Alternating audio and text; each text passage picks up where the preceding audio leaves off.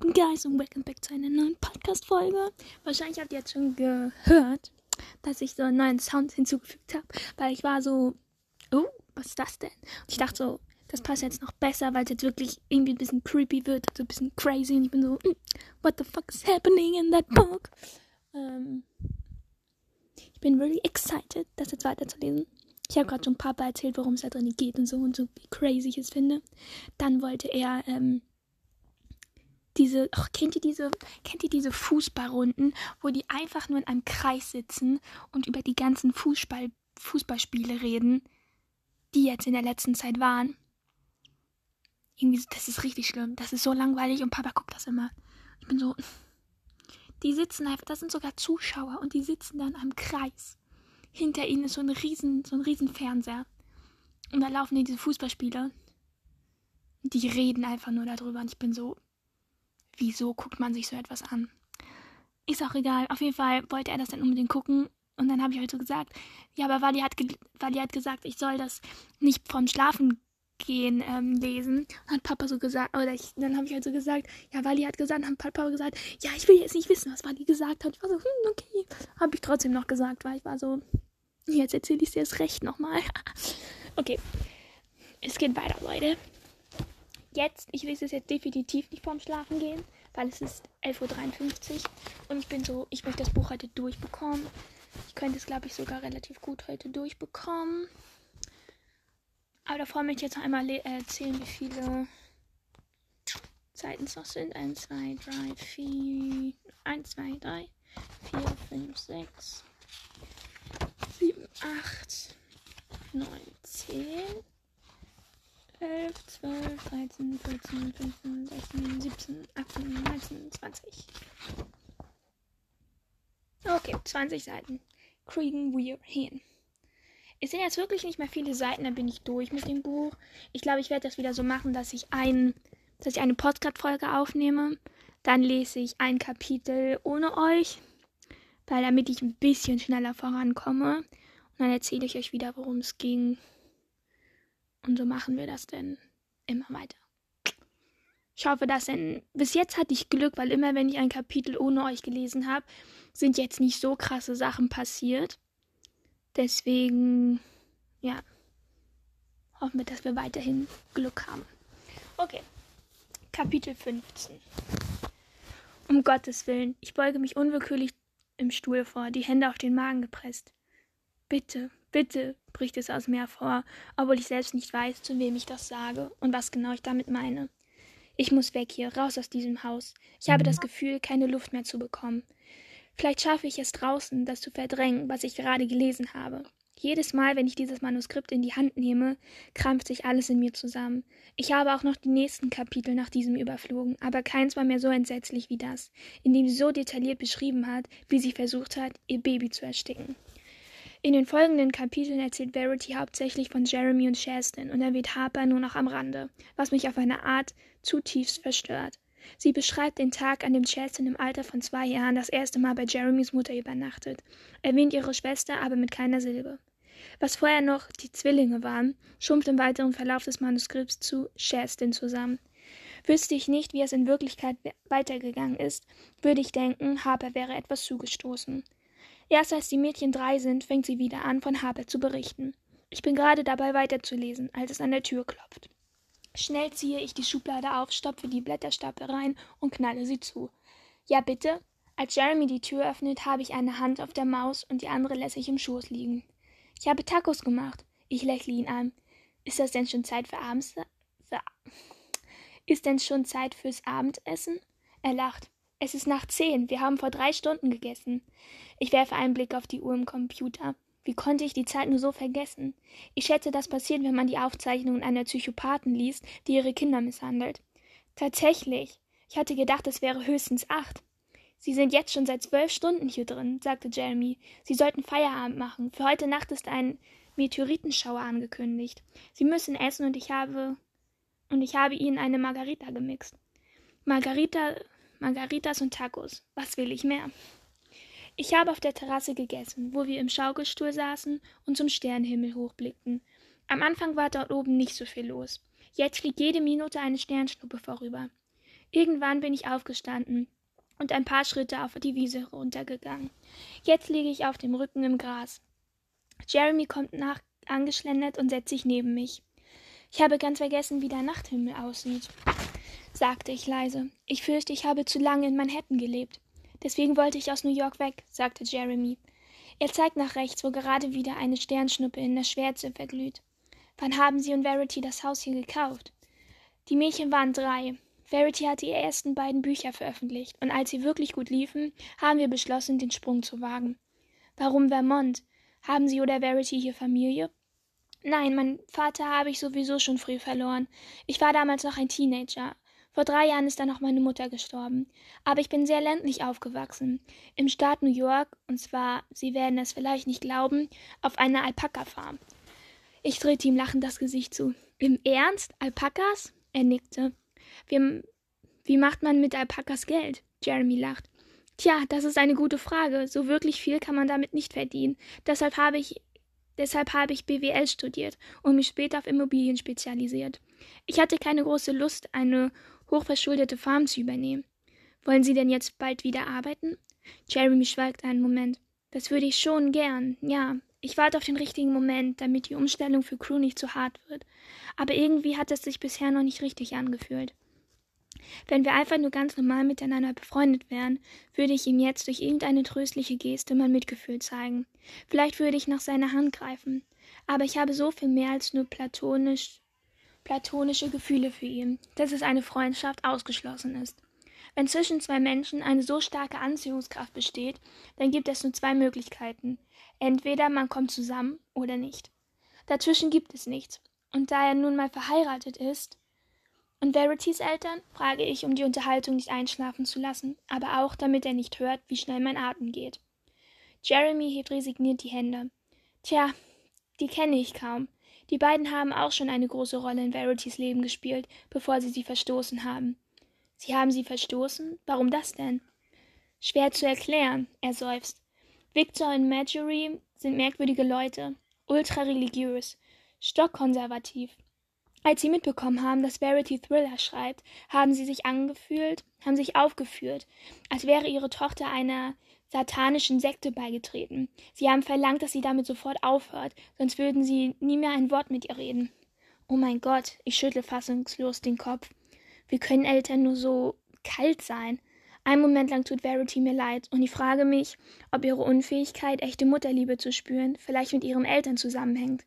Allerdings löse ich mein Mitgefühl sofort in nichts auf, als ich mich daran erinnere, was sie Harper angetan hat.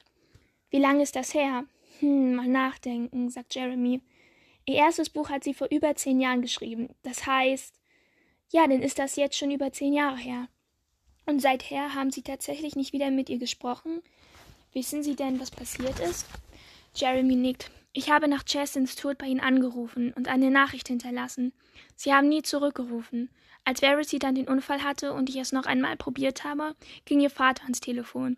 Nachdem ich ihm erzählt hatte, was mit den Mädchen ist und dass Verity schwer verletzt ist, war ein Moment Stille. Dann hat er gesagt, Gott straft die Gottlosen, Jeremy. Ich habe aufgelegt, seitdem habe ich nie wieder etwas von ihnen gehört. Ich nehme meine Hand von meinem Herz und starre zum Himmel auf. Unfassbar. Ja, flüstert er. Wir liegen schweigend nebeneinander. Zwei Sternschnuppen schießen über den Himmel. Eine aus dem Süden, eine aus dem Osten. Jeremy deutet stumm darauf. Nach einer Weile dreht er sich zu mir, stützt sich auf einen Ellenbogen und sieht auf mich herab. Meinen Sie, ich sollte Crew noch mal zu einem Therapeuten schicken? Ich neige den Kopf und sehe ihn an. Unsere Gesichter sind nur 30 Zentimeter voneinander entfernt. Vielleicht ein bisschen mehr. Er ist mir so nah, dass ich die Hitze spüre, die sein Körper ausstrahlt. Ja. Ich habe den Eindruck, dass er mir für die ehrliche Antwort dankbar ist. In Ordnung, sagt er, legt sich allerdings nicht wieder ins Gras zurück, sondern sieht mich weiter an, als würde er noch etwas fragen wollen. Haben Sie schon meine Therapie gemacht? Ja, und das war das Beste, was ich je getan habe. Ich wende den Blick zum Himmel, weil ich nicht will, dass er meinen Gesichtsausdruck sieht. Nachdem ich in der Aufnahme der Überwachungskamera gesehen habe, wie ich auf der Brüstung stand, kam mir der Gedanke, dass ich im Schlaf vielleicht irgendeine Todessehnsucht auslebe. Das hat mir wahnsinnige Angst gemacht. Ich habe wochenlang Nacht für Nacht dagegen gekämpft, dagegen angekämpft einzuschlafen, weil ich dachte, dass ich vielleicht absichtlich gesprungen bin. Meine Therapeutin hat mir geholfen zu verstehen, dass die Dinge, die man tut, während man Schlaf wandelt, nichts mit unbewussten Wünschen zu tun haben. Sie hat mir das jahrelang immer wieder gesagt, und irgendwann habe ich es ihr geglaubt. Hat Ihre Mutter auch eine Therapie gemacht? Ich lache. Nein, sie wollte nicht mal mit mir über meine Therapie sprechen. In der Nacht, in der ich mir das Handgelenk verletzt habe, ist etwas in unserer Beziehung, Beziehung für, immer für immer zerbrochen. Danach konnten wir nie mehr eine wirkliche Bindung zueinander aufbauen. Meine Mutter erinnert mich übrigens sehr an. Meine Mutter erinnert mich übrigens sehr an. Ich stocke erschrocken, weil ich beinahe gesagt hätte, Verity. An wen? An eine Protagonistin aus Verities Reihe. Ist das schlimm? fragt er. Ich lache wieder. Sie haben tatsächlich keines ihrer Bücher gelesen. Jetzt bricht er den Blickkontakt ab und legt sich doch wieder zurück ins Gras. Nur das erste. Warum die anderen dann nicht mehr? Weil es fiel mir schwer zu verdauen, dass diese Geschichten wirklich alle in ihrem Kopf entspringen. Ich würde ihm sehr gerne sagen, dass ich absolut nachvollziehen kann, dass er damit Schwierigkeiten hat, weil die Gedanken seiner Frau erschreckend ähnlich mit denen ihrer kranken Protagonisten haben. Aber ich möchte das Bild, das er von ihr hat, nicht beschmutzen.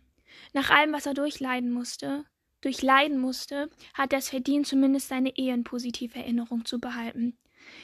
Sie hat es mir sehr übel genommen, dass ich ihre Bücher nicht gelesen habe, obwohl sie weiß Gott genug Menschen hatte, die ihr Feedback gegeben haben. Ihre Leser, die Leute im Verlag, Journalisten, hatte ich manchmal den Eindruck, dass ihr meine Meinung am allerwichtigsten gewesen wäre. Als bräuchte sie diese Bestätigung von mir. Klar, weil sie von ihnen äh, klar, weil sie von ihnen besessen war. Bei wem holen Sie sich Ihre Bestätigung? fragt er, und ich wende wieder den Kopf zu. Ich wende ihm wieder den Kopf zu. Ich bekomme nicht wirklich viel Feedback, weil sie meine Bücher nicht sonderlich gut verkaufen. Wenn ich eine positive Rezension finde oder sogar eine Fanmail bekomme, habe ich nie das Gefühl, dass es um mich geht. Wahrscheinlich hat das auch damit zu tun, dass ich so einsiedlerisch lebe und nie irgendwelche Leist Lesungen oder Signierstunden veranstalte.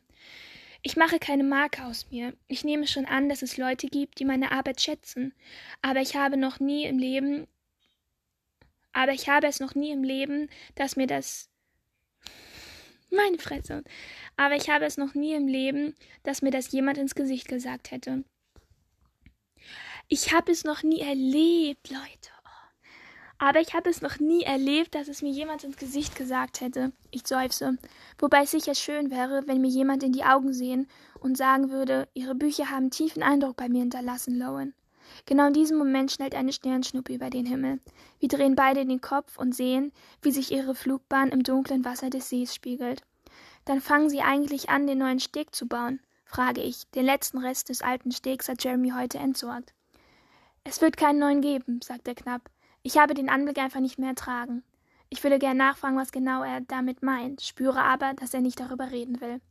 Ich bemerke, dass er mich aus den Augenwinkeln beobachtet. Ob wir uns heute Abend oft angesehen haben, fühlt sich die Atmosphäre zwischen uns auf einmal anders an, bedeutungsschwerer. Sein Blick fällt kurz auf meine Lippen. Ich möchte, dass er mich küsst. Würde er es versuchen? Würde, würde ich ihn davon abhalten? Ich weiß noch nicht mal, ob ich mich schuldig fühlen würde. Er seufzt schwer legt sich ins Gras zurück und schaut wieder zu den Sternen auf. Was denken Sie? flüstere ich. Ich denke, dass es schon spät ist und dass sie sich jetzt wahrscheinlich in ihr Zimmer einsperren sollte. Ich lachte über die Formulierung. Vielleicht, vielleicht lache ich auch, weil ich zwei Margaritas getrunken habe. Was auch immer der Grund ist, die Tatsache, dass ich lache, bringt wiederum ihn zum Lachen. Und der Moment, der, der am der Moment, der am ein Haar zu einem geworden wäre, den er bedauert hätte, wird er zu einem wird er zu einem Moment der Erleichterung. Wir stehen auf, nehmen das Geschirr mit und schlendern zum Haus.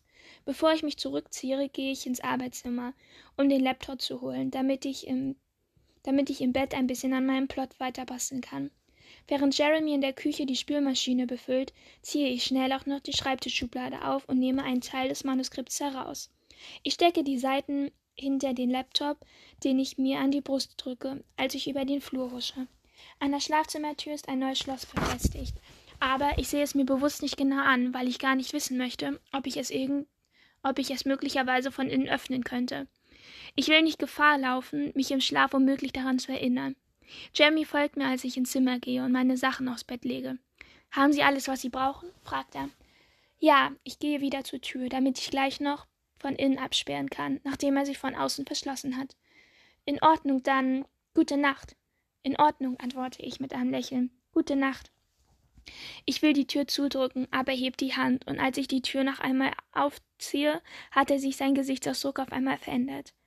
Low, sagt er leise, er lehnt den Kopf an den Türrahmen und sieht mich auf mich herunter. Ich habe sie angelogen. Ich versuche mir nicht anmerken zu lassen, dass mir gerade das Herz stehen geblieben ist. Ich denke an unser Gespräch von eben zurück, an die Gespräche, die wir davor geführt haben. Inwiefern? Verity hat ihr Buch nie gelesen. Ach so, Verity hat ihr Buch nie gelesen. Ich will instinktiv zurückweichen, meine Enttäuschung im Dämmerlicht verbergen, bleibe aber wie erstarrt stehen, den Türknopf mit der linken Hand umklammert. Warum haben Sie überhaupt. Warum haben Sie überhaupt. Leute, warum haben Sie behauptet, sie hätte es gelesen, wenn es nicht so war? Er schließt kurz die Augen und rollt tief Luft. Und holt tief Luft. Leute, was, hat, was, was ist heute los mit mir? Als er sie wieder öffnet, richtet er sich auf und atmet aus. Ich war derjenige, der ihr Buch gelesen hat. Ich fand es gut, phänomenal sogar. Deswegen habe ich sie der Lektorin von Panton vorgeschlagen, um die Reihe zu beenden. Er senkt den Kopf, sieht mir aber weiter fest in die Augen. Ihr Buch hat tiefen Eindruck bei mir hinterlassen, Lone. Danach zieht er die Tür zu. Ich höre, wie er abschließt. Bevor sich seine Schritte entfernen, lasse ich mich gegen die Tür sinken und presse die Stirn ans Holz. Ich strahle vor Glück. Es ist das erste Mal in all den Jahren als Autorin, dass mir jemand, der nicht mein Agent ist, eine solche Bestätigung gegeben hat. Nachdem ich im Bad war, mache ich es mir im Bett gemütlich und greife nach den Seiten, die ich mitgenommen habe. Das, was Jeremy eben gesagt hat, erfüllt mich mit so viel Wärme und Zuversicht, dass ich mich stark genug fühle, um mich vor dem Einschlafen noch ein bisschen von seiner Frau verstören zu lassen. Das war gut. Ich muss das nochmal lesen das, was Jeremy, das, was Jeremy eben gesagt hat, erfüllt mich mit so viel Wärme und Zuversicht, dass ich mich stark genug fühle, um mich, von den um mich vor dem Einschlafen noch ein bisschen von seiner Frau zu verstören zu lassen. Leute, es tut mir leid, ich muss da jetzt so ein, so ein Klebedings reinmachen. Das finde ich so geil, diesen Satz. Wartet einmal. Scheiße, wo sind meine Klebedinger? Warte mal.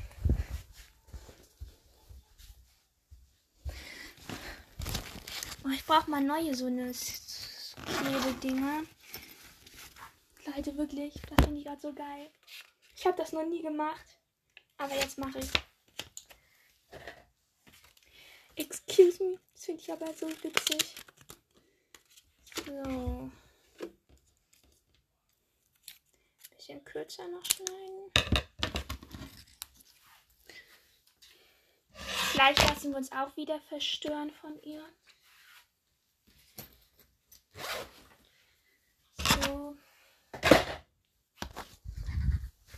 Ich kann nicht mehr. Oh. Das fand ich jetzt so geil. Okay.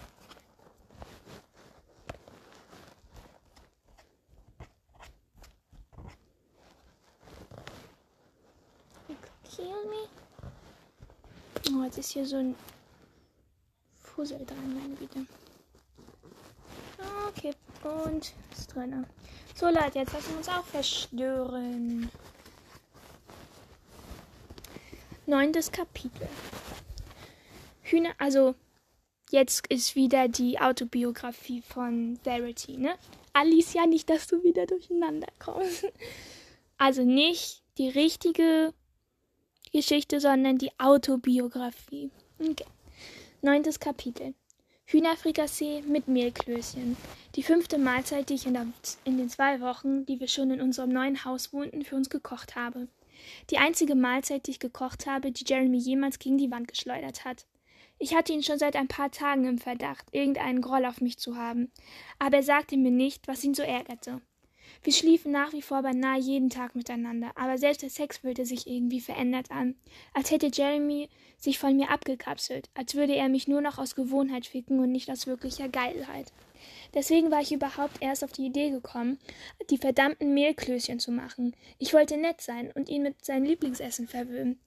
Der Umzug nach Vermont und die Verlegung seines Büros hierher war anstrengend gewesen. Außerdem war er alles andere als begeistert davon, dass ich die Mädchen hier sehr schnell in einer Kinderbetreuungsstätte angemeldet hatte, ohne das vorher mit ihm besprochen zu haben. In New York hatten wir eine Nanny eingestellt. Als klar gewesen war, dass sich meine Bücher so gut verkauften, dass wir dass wir uns das leisten konnten. Sie kam jeden Morgen, wenn Jeremy zur Arbeit ging, so dass ich mich in mein Arbeitszimmer zurückziehen und den ganzen Tag schreiben konnte. Sobald Jeremy nach Hause kam, verabschiedete sie, verabschiedete sie sich. Ich tauchte aus meiner Versenkung auf und wir kochten zusammen Abendessen. Ich gebe zu, dass ich diese Regelung perfekt fand, weil ich mich nie um die beiden Kinder kümmern musste, wenn Jeremy nicht da war. Aber hier draußen in Vermont, mitten im Nirgendwo, war es schwierig, eine Kinderfrau zu finden. Die ersten Tage versuchte ich es selbst mit den Mädchen hinzukriegen, war aber abends jedes Mal total geehrt, geredert und nicht zum Schreiben gekommen. Also fuhr ich kurzerhand in die Stadt und meldete sie in der ersten Tagesstätte an, bei der ich, bei der ich vorbeikam. Ich hatte schon geahnt, dass Jeremy das nicht gut finden würde, aber wenn wir beide weiterhin arbeiten wollten, mussten wir nun mal irgendeine Lösung finden. Bei mir lief es beruflich weitaus besser als bei ihm. Wenn also einer tagsüber zu Hause bleiben und die Kinder bespaßen sollte, dann würde das garantiert nicht ich sein. Aber anscheinend war das mit der Tagesstätte gar nicht das Problem. Im Gegenteil, er fand es grundsätzlich positiv, dass die beiden Kontakt zu anderen Kindern hatten.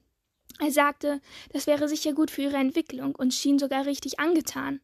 Nur wegen Chassin machte er sich Sorgen. Wir wussten seit ein paar Monaten, dass sie an einer schweren Erdnussallergie litt, und er fürchtete, die Erzieherinnen würden womöglich nicht wirklich aufpassen, was sie aß. Ihm, ihm wäre es am liebsten gewesen, wenn immer einer von uns in ihrer Nähe gewesen wäre. Aber natürlich hatte ich das Personal der Tagesstätte informiert. Schließlich war Chassin diejenige meiner Töchter, die ich mochte. Junge, die hat so einen Schaden, ne? Obwohl ich also immer noch nicht wusste, weshalb er sich weshalb er sich mir gegenüber so gereizt verhielt, war ich mir ziemlich sicher, dass es nichts war, was ihn ein Teller leckeres Hühnerfrikassee mit Klößchen und ein schöner Fick ganz schnell wieder vergessen lassen würde. Ich servierte ihm das Essen ganz bewusst spät abends, damit die Kinder im Bett lagen und nicht störten. Sie waren damals erst drei, was bedeutete, dass wir sie zum Glück schon gegen sieben schlafen legen konnten. Als ich Jeremy an den fertig gedeckten Tisch rief, war es acht. Auch wenn es nicht gerade einfach ist, ein Hühnerfrikassee mit Klößchen sexy zu inszenieren, hatte ich mir Mühe gegeben, eine möglichst romantische Atmosphäre zu schaffen. Das große Licht war ausgeschaltet, auf dem Tisch brannten Kerzen und im Hintergrund lief meine spezielle Playlist für solche Gelegenheiten. Unter meiner Kleidung hatte ich eigens gekaufte, sehr sexy Wäsche angezogen, was ich nicht oft tat. Während des Essens versuchte ich, unbeschwert mit Jeremy zu plaudern, um ihn zu entspannen. Ich glaube, bei Chassin können wir die Windeln we bald weglassen, sagte ich zu ihm.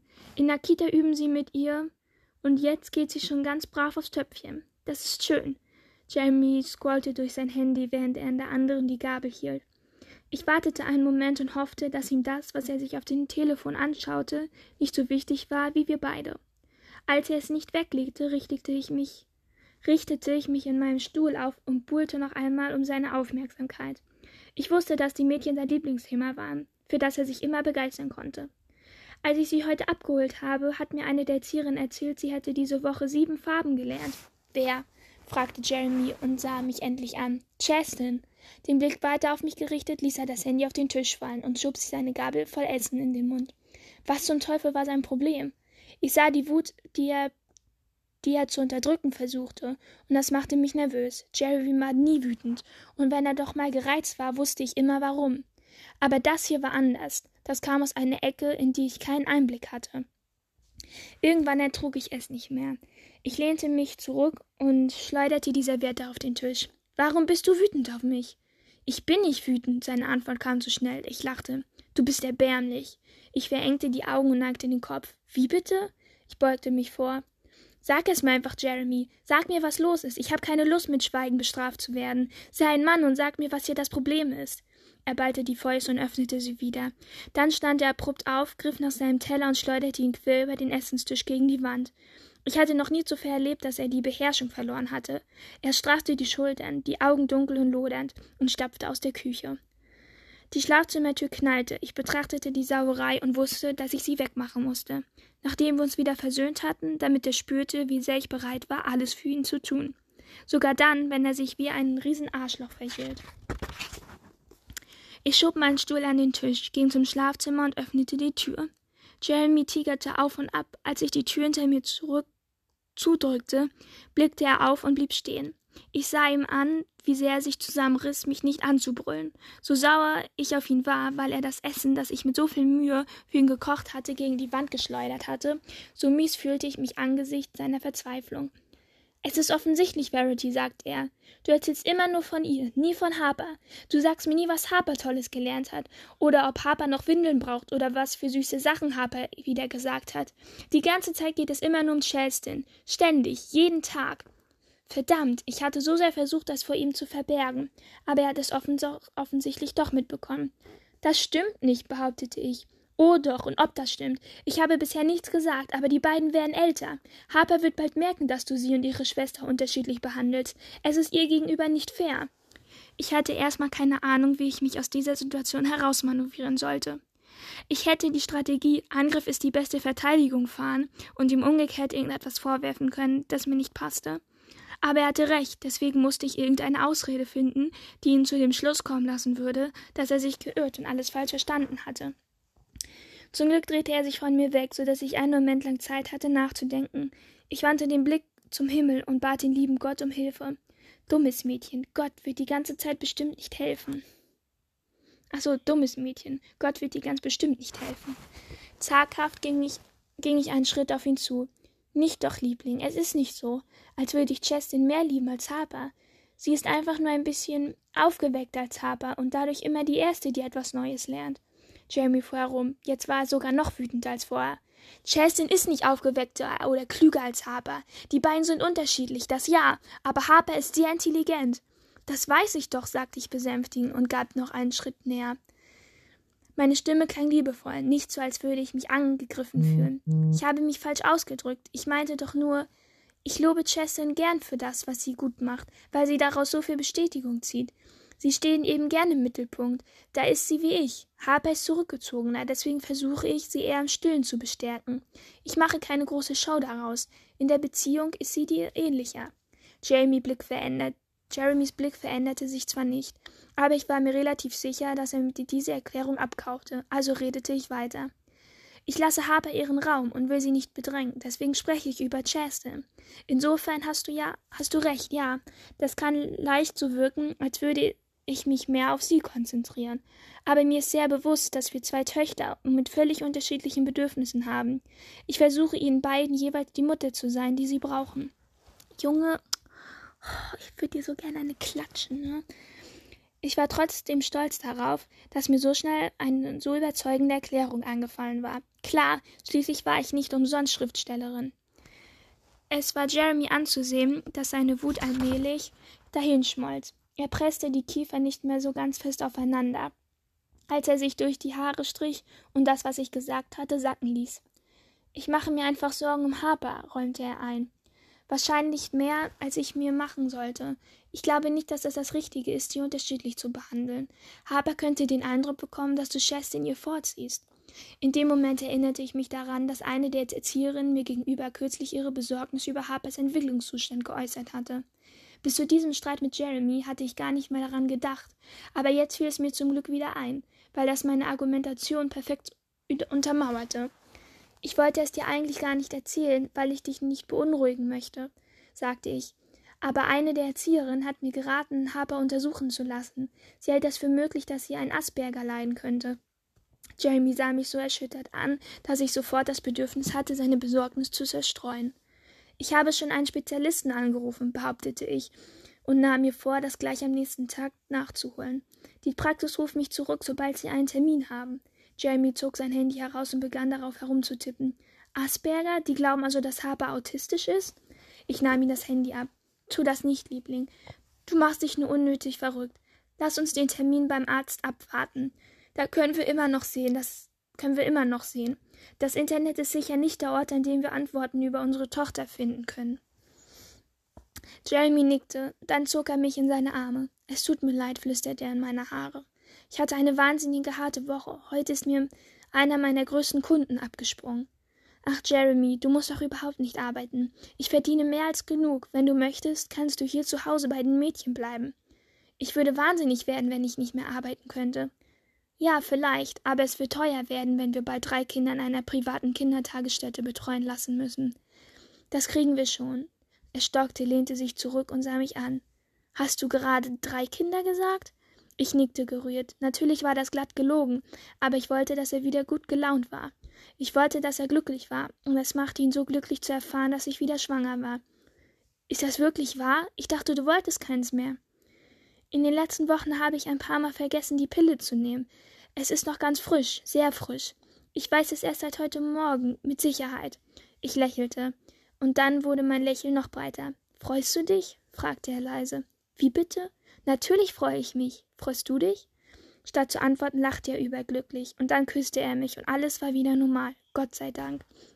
Ich krallte meine Finger in sein T-Shirt und küsste ihn mit all dem Feuer, das in mir war, weil ich wollte, dass er den Streit vergaß.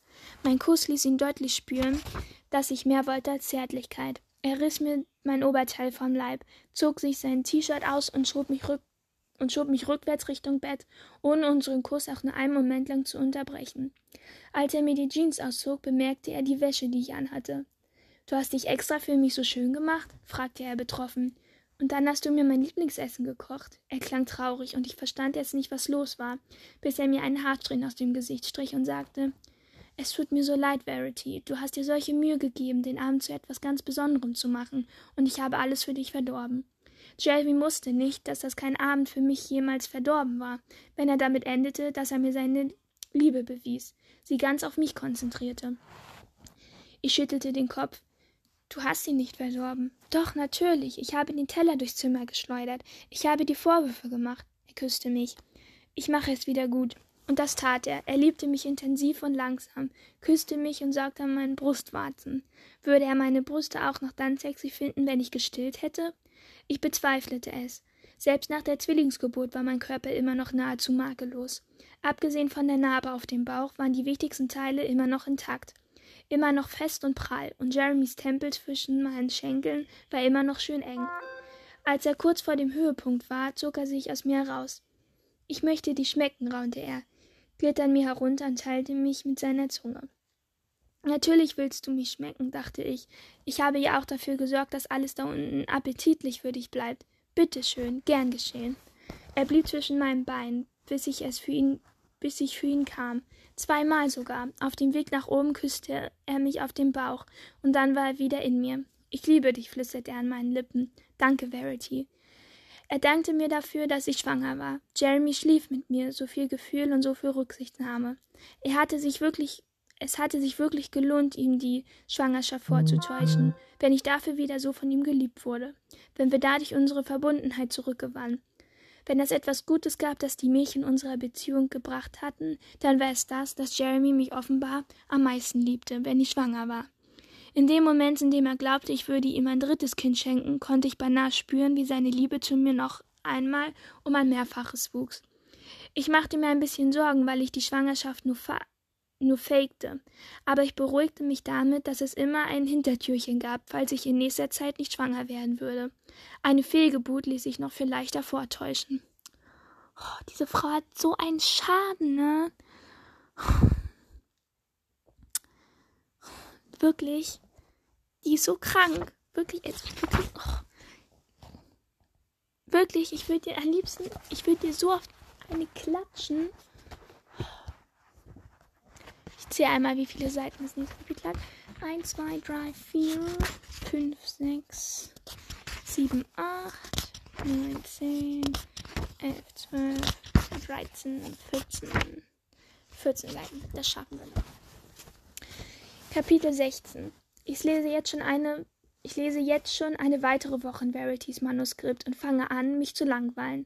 Vieles wiederholt sich. Kapitel um Kapitel, Kapitel, um Kapitel beschreibt sie ihren Sex mit Jeremy bis ins letzte Detail. Es geht sehr wenig um ihre Kinder. Crews Geburt wird in zwei Absätzen abgehandelt. Danach folgt ein ausführlicher Bericht der Nacht, in der sie das erste Mal wieder mit Jeremy vögeln durfte. Leider stellte ich fest, dass ich diese Passage auch deswegen kaum ertrage, weil ich eifersüchtig bin. Ich möchte nichts über Jeremys Sexleben mit einer anderen Frau lesen. Heute Vormittag habe ich das nächste Kapitel nur überflogen und das Manuskript dann zur Seite gelegt, um dem Exposé der Nachfolgebands den letzten Schliff zu geben. Mittlerweile steht das Grundgerüst und ich habe das Exposé sogar schon an Cory gemailt, um seine Meinung zu hören. Er schrieb sofort zurück, dass er es auch gleich an die zuständige Lektorin bei Panton weiterleiten würde, weil noch immer keines von Verities Büchern gelesen hatte und nicht wirklich beurteilen konnte, ob es so passt. Vor der Planung für den Folgeband werde ich erstmal ihr Feedback abwarten. Ich will nicht alles nochmal umschmeißen müssen, falls sie irgendwelche grundsätzlichen Änderungen hat. Inzwischen bin ich seit über zwei Wochen hier. Cory hat geschrieben, der Vorschuss sei mittlerweile überwiesen und ich müsste das Geld in den nächsten Tagen auf meinem Konto haben.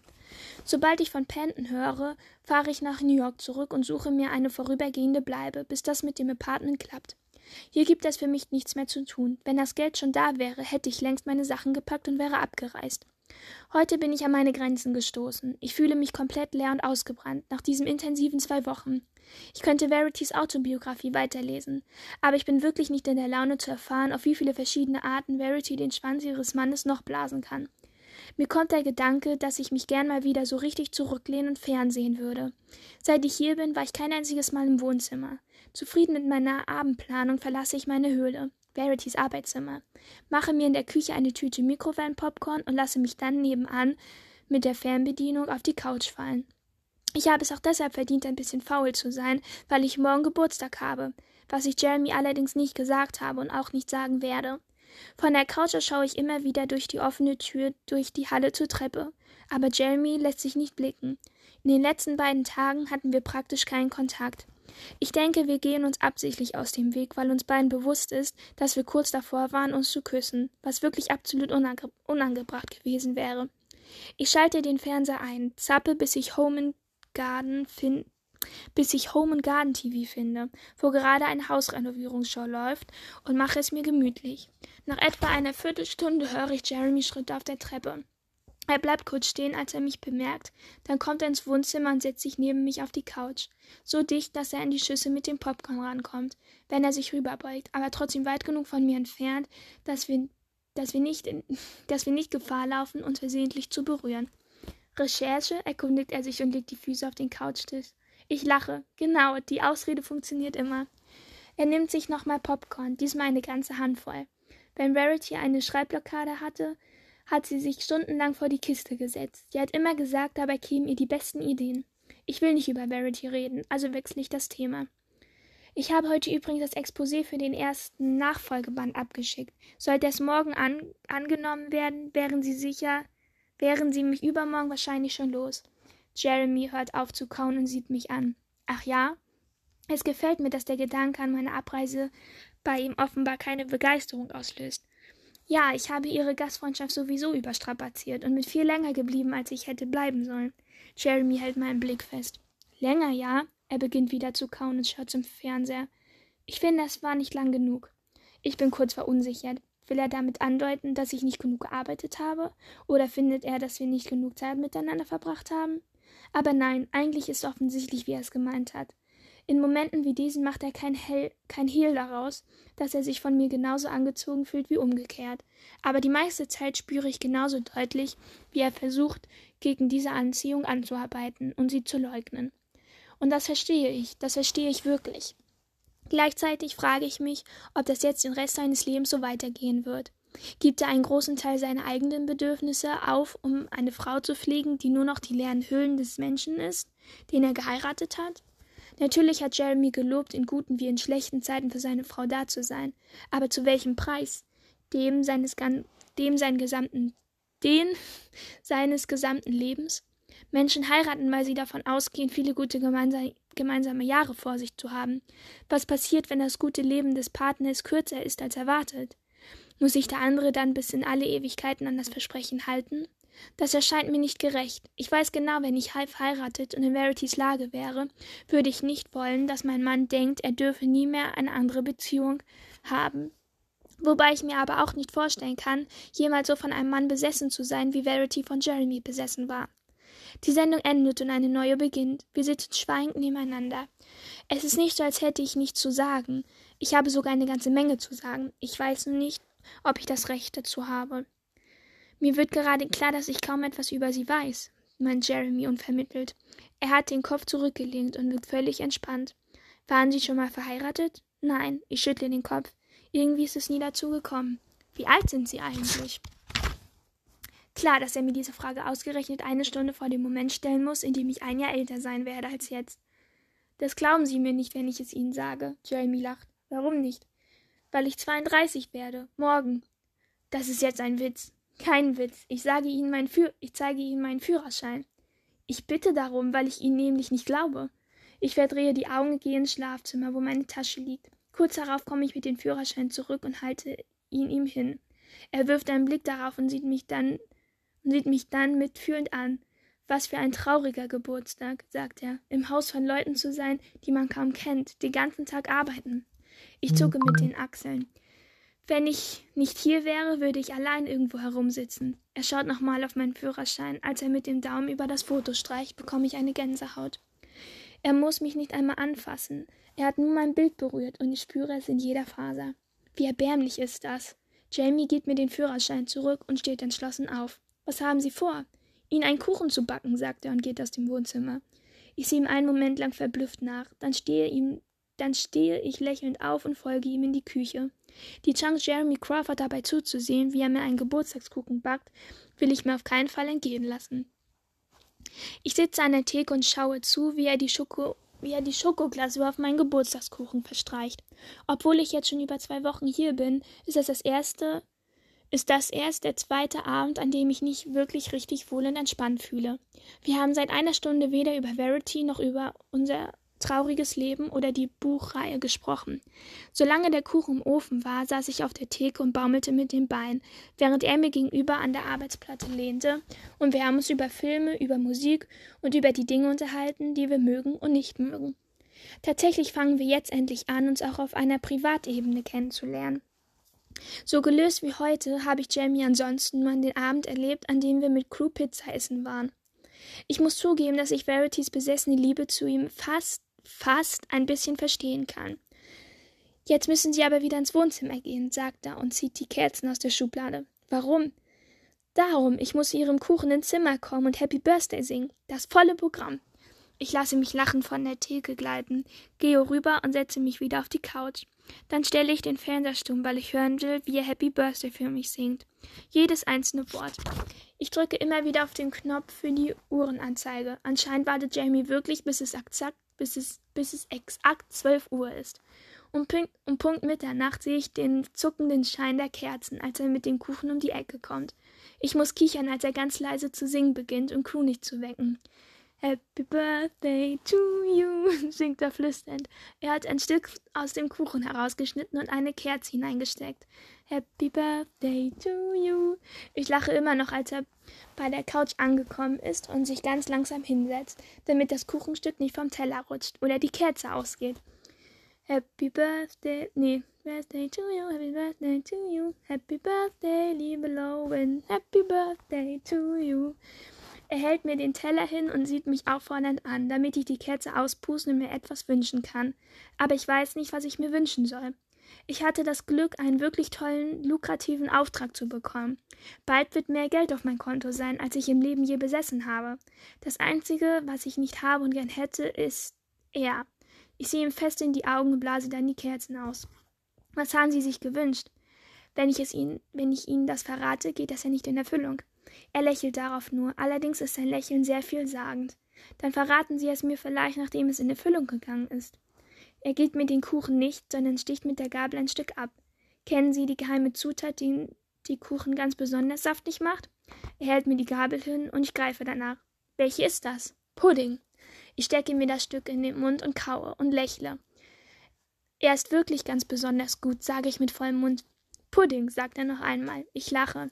Er hält mir den Teller hin. Ich nehme einen zweiten Bissen und gebe ihm dann die Gabel. Er schüttelt den Kopf. Ich habe in der Küche schon ein Stück gegessen. Ich weiß nicht warum, aber ich hätte gern dabei zugesehen. Ich würde auch gern wissen, ob er nach Schokolade schmeckt. Ob er nach Schokolade. Was? Ich würde gern wissen, ob er nach Schokolade schmeckt. Hä? Also, ich hätte auch gerade ein Stück genommen. Hä? Jeremy hebt die Hand. Sie haben da Schokoglasur. Er deutet auf mein Gesicht. Ich wische mir übers Kinn, aber er schüttelt den Kopf. Nein, hier, sagt er und streicht mit dem Daumen leicht über meine Unterlippe. Leute, jetzt wird's kitschig. Ich schlucke trocken. Sein Daumen liegt immer noch auf meiner Lippe und bleibt dort. Oh mein Gott, ich kriege keine Luft mehr. Ich spüre ein schmerzhaftes Ziehen im ganzen Körper, weil er mir so nahe ist und ich nicht weiß, ob ich reagieren darf. Ich will die Gabel fallen lassen. Ich will, dass er den Teller mit Kuchen fallen lässt. Ich will, dass er mich küsst. Aber ich bin nicht diejenige, die verheiratet ist. Ich will den ersten Schritt nicht tun, und er sollte ihn nicht tun. Gleichzeitig sehne ich mich so verzweifelt nach ihm. Er lässt den Kuchenteller nicht fallen. Stattdessen beugt er sich an mir vor, stellt ihn an den Tisch und legt mir dann beim Wiederaufrichten wie selbstverständlich eine Hand um den Nacken und seine Lippen auf meine. Obwohl ich mich so nach so sehr nach diesem Moment gesehnt habe, erwischt er mich doch komplett unvorbereitet. Ich schließe die Augen, lasse die Gabel fallen und lehne mich in, an, lehne mich in die Armlehne der Couch zurück. Jeremy folgt meiner Bewegung, ohne dass unsere Münder sich lösen. Meine Lippen öffnen sich bereitwillig und er lässt seine Zunge in meinen Mund gleiten. Der Kuss, der ganz behutsam beginnt, nimmt schnell an Heftigkeit auf. Sobald wir uns erst einmal geschmeckt haben, sind wir wie im Rausch. Dieser Kuss ist alles, was ich mir vorgestellt hatte, und mehr. Strahlung, Sprengstoff, Dynamit, lebensgefährlich. Völlig ineinander versunken, liebkosen wir uns mit Lippen und Zungen. Unser Kuss ist ein echter Schokokuss. Jeremys Finger sind in meinem Hahn verfangen, und mit jeder Sekunde lehne ich mich weiter zurück und spüre seine Schwere auf mir, während wir tiefer ins Polster sinken. Mein Mund verlässt mein, äh, sein Mund verlässt meinen und erkundigt andere Teile meines Körpers, schmeckt meine Haut, folgt den Konturen meines Gesichts, gleitet, gleitet über mein Kinn in meinen Hals, mein Dekolleté. Er ist wie ausgehungert nach mir, küsst mich, als hätte er sein ganzes Leben lang gefastet. Ganz kurz, es geht mir jetzt hier ein bisschen zu schnell. Sie haben sich jetzt nur geküsst und jetzt gleich machen sie rum. Leute. Meine Güte, also müssen die, also muss er ja. Naja, egal, lesen wir weiter. Und dann spüre ich seine Hand unter meinem Shirt, und seine warmen Finger bewegen sich so zart über meine Brust, dass er sich anfühlt wie rinnende Tropfen heißes Wasser. Im nächsten Moment ist sein Mund wieder auf meinem, aber nur um kurz meine Zunge zu finden, bevor er sich erneut von mir löst und sein Hemd auszieht. Meine Hände streichen wie magnetisch angezogen über seinen Oberkörper, als wäre das genau der Ort, an den sie gehören, fahren über die Muskelstränge seines Bauchs. Es drängt mich ihm zu sagen, dass es genau das war, was ich mir beim An was ich mir beim Auspusten der Kerze gewünscht habe. Aber ich habe Angst, dass er dann womöglich anfängt, über das nachzudenken, was wir hier tun, und dass wir es nicht tun sollten, deswegen schweige ich. Ich wölbe mich ihm entgegen, will, dass er mehr von mir erforscht. Und das tut er. Er zieht mir das Shirt über den Kopf. Und als er sieht, dass ich darunter kein BH trage, stöhnt er. Und das klingt so schön. Dann nimmt er, dann nimmt er einen meiner Nippel zwischen die Lippen und ein Wimmern bricht aus meiner Kehle. Warte, ich habe so ein bisschen das Gefühl, dass er sich jetzt vorstellt, dass das Verity ist. Maybe. Vielleicht, keine Ahnung. Ich hebe den Kopf, um ihn anzusehen, aber mir stockt das Blut in den Adern, als mein Blick auf die Gestalt fällt, die oben am Treppenabsatz steht. Sie steht da und sieht zu, wie der Mund ihres Mannes über meine Brüste gleitet. Mein Körper versteift sich unter Jeremy. Verity ballt die. Was? Boah, ich wusste, dass sie mehr kann. Verity ballt die Fäuste, bevor sie in ihr Zimmer zurückläuft. Ich keuche auf, schieb ihn von, schieb ihn von mir. Verity entfährt es mir atemlos. Jamie hört sofort auf, mich zu küssen und hebt den Kopf, bleibt aber über mir. Verity, sage ich noch einmal, weil ich will, dass er es versteht, dass er sofort von mir runter muss. Er stützt sich auf die Arme und schaut verwirrt. Verity, sage ich wieder, diesmal drängender. Mehr bringe ich nicht heraus. Ich stehe so unter Schock, dass ich Mühe habe, Luft zu bekommen. Was war das? Jamie hält sich an der Rückenlehne fest, als er sich von mir löst und aufsteht. Es tut mir leid. Ich ziehe die Knie an und rutsche hastig zum anderen Ende der Couch, weg von ihm, presse mir die Hand auf den Mund. Oh mein Gott, die Worte dringen gequetscht durch meine zitternden Hände, meine zitternden Finger. Jeremy berührt mich beruhigend am Arm, aber ich zucke weg. Es tut mir wahnsinnig leid, sagt er, sagt er wieder. Ich hätte dich nicht küssen dürfen. Junge, du hast noch mehr gemacht als küssen. Ich schüttle verzweifelt den Kopf, weil er es nicht versteht. Er denkt, ich wäre aufgewühlt und hätte ein schlechtes Gewissen, weil er verheiratet ist. Aber verdammt, ich habe sie gesehen, sie stand da. Ich zeige zur Treppe. Ich habe Verity gesehen, raune ich, weil ich Angst habe, es lauter zu sagen. Sie stand da oben, oben an der Treppe. Seine Miene ist verwirrt. Er dreht sich um und blickt über die Schulter zur Treppe. Dann dreht er sich wieder zu mir. Sie kann sich nicht bewegen, Lowen. Ich bin nicht verrückt. Ich stehe auf und gehe rückwärts von der Couch weg, die Arme vor meinen nackten Brüsten gekreuzt. Ich deute noch einmal zur Treppe, finde endlich meine Stimme wieder. Deine verdammte Frau stand da oben auf, auf der verdammten Treppe, Jeremy. Ich weiß, was ich gesehen habe. Sein Gesichtsausdruck zeigt mir, dass er weiß, dass ich die Wahrheit sage. Zwei Sekunden vergehen, dann springt er auf und stülpt die Treppe hoch zu ihrem Zimmer. Halt, ich will nicht allein hier unten bleiben. Hektisch bücke, das hat sie nicht laut gesagt, aber kurz. Hektisch bücke ich mich nach meinem Shirt, streife es mir über den Kopf und laufe ihm hinterher. Ich ertrage es keine Sekunde allein zu bleiben. Als ich den oberen Treppenansatz erreiche, steht er in der Tür ihres Zimmers und blickt in den Raum. Er hört mich kommen und dann dreht er sich einfach um. Er schiebt sich wortlos an mir vorbei und stapft die Treppe hinunter. Ich gehe ein paar Schritte, bis ich ins Zimmer erschauen kann. Ich spüre nur eine Sekunde ins Zimmer. Mehr brauche ich nicht, um zu sehen, dass sie im Bett liegt, unter der Decke, schlafend. Ich glaube auch, dass Verity irgendein Spiel spielt. Ich kann mir nicht vorstellen. Ich schüttle den Kopf, meine Knie drohen unter mir nachzugeben. Das kann nicht sein. Irgendwie schaffe ich es zur Treppe.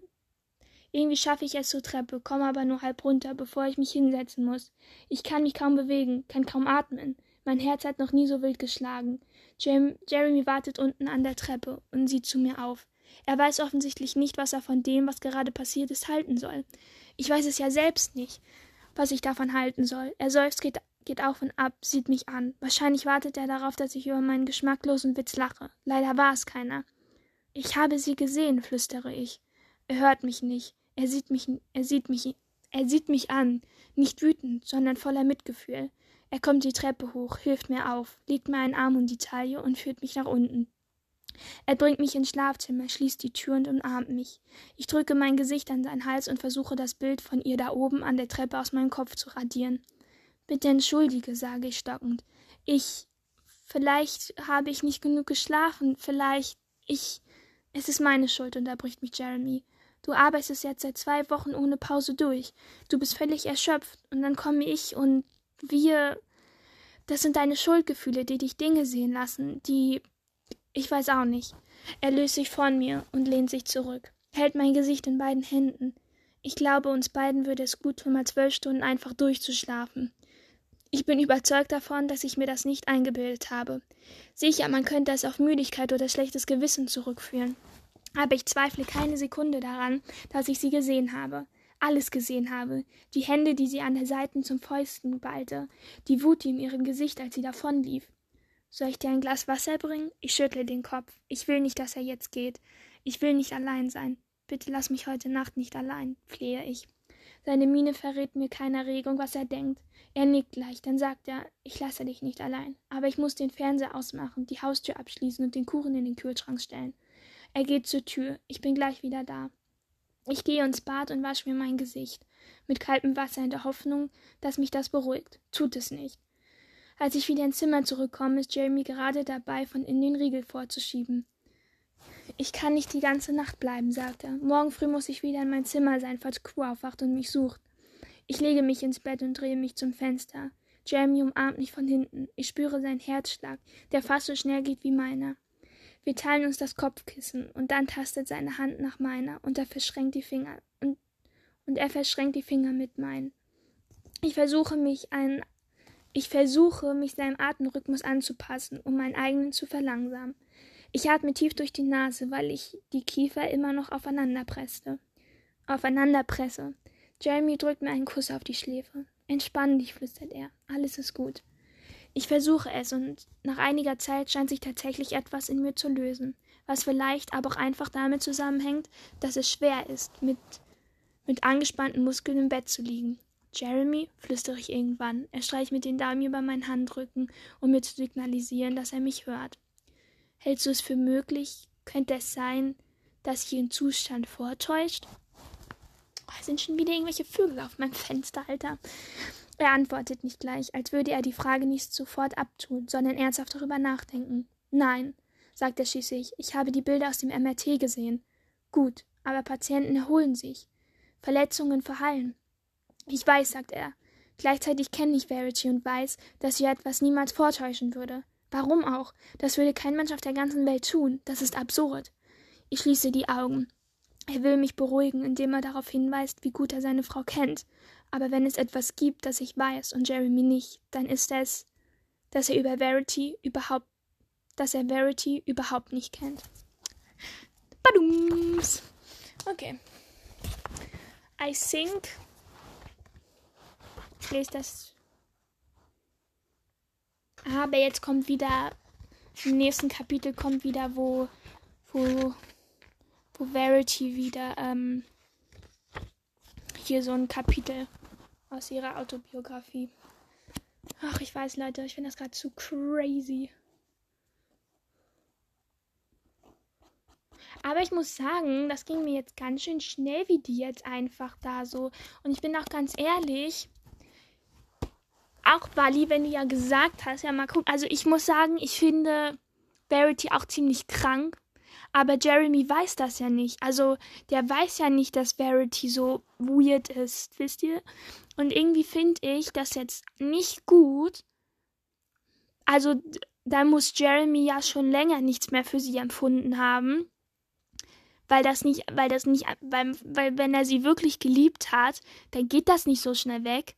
Und dann finde ich das auch, also entweder muss deren Ehe, muss die wirklich schon lange nicht mehr so gut gewesen sein. Also dann könnte ich es auch noch verstehen. Also dann könnte ich es wirklich verstehen, wenn, wenn deren Ehe wirklich schon lange eigentlich vollkommen am Arsch war. So, ähm, dann kann ich es ja noch verstehen dass, dass er jetzt so schnell über Verity hinweg ist. Aber wenn nicht, dann finde ich das, also finde ich es trotzdem ganz schön arschig von ihm. Auch, also er weiß ja zwar nicht, dass, dass Verity so psychiatrisch ist, ne? So ein Psychopath ist, aber und deswegen, ach, ich glaube, ihr wisst, was ich meine. Ich finde das trotzdem scheiße von ihm. Auch wenn ich Verity hasse. Also ich hasse sie mittlerweile. Ich finde die so scheiße, ich finde die so schlimm. Ich könnte, ich könnte, ich wirklich, ich würde mir jemand sagen, äh, du kannst jetzt ihr eine, eine klatschen, dann würde ich sofort ihr eine klatschen. Ich würde würd nicht zweifeln.